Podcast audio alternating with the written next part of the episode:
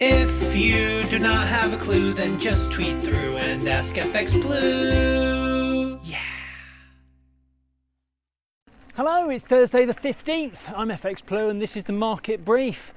So, the UK economy is bumping along the bottom at the moment, and Sunak is trying to restore confidence, which took another blow with the Boris Johnson resignation and all the kerfuffle surrounding that. Q1 was held back by a uh, 0.3% contraction in March, but 0.2% growth in April helped set Q2 off to a good start, and that does help combat fears of recession. Jeremy Hunt's been on. He said that the MPC has little choice but to continue raising rates in the face of stubborn inflation, and that the government would support the Bank of England to do whatever it takes to defeat inflation.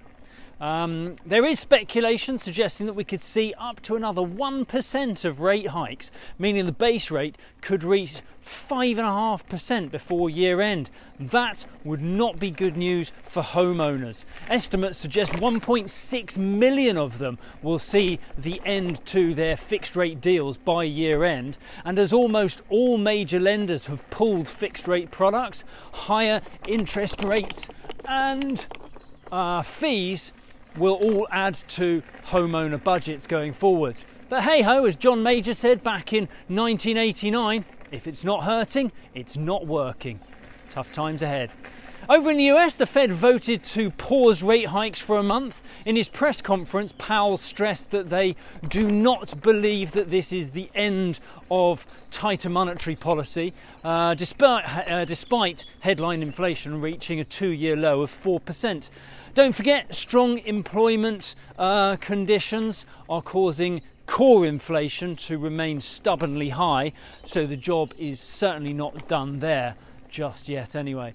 Powell said that the pause would allow the economy to catch up with the previous rate hikes and provide the Fed with more data to make better decisions going forwards. Uh, despite this pause, there are still lingering concerns about a recession later in the year, um, and while Powell made no attempt to alleviate those fears in his press conference, I guess they are still aiming for a soft landing if at all possible.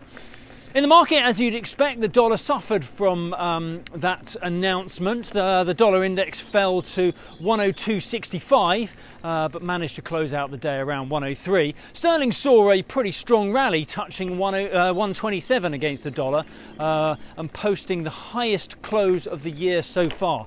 We kick off this morning around 126.55 against the dollar, about 116.95 against the euro, and euro dollar is around 108.25 on the open. Uh, right, that's it from me. Have a great day. If you do not have a clue, then just tweet through and ask FX Blue.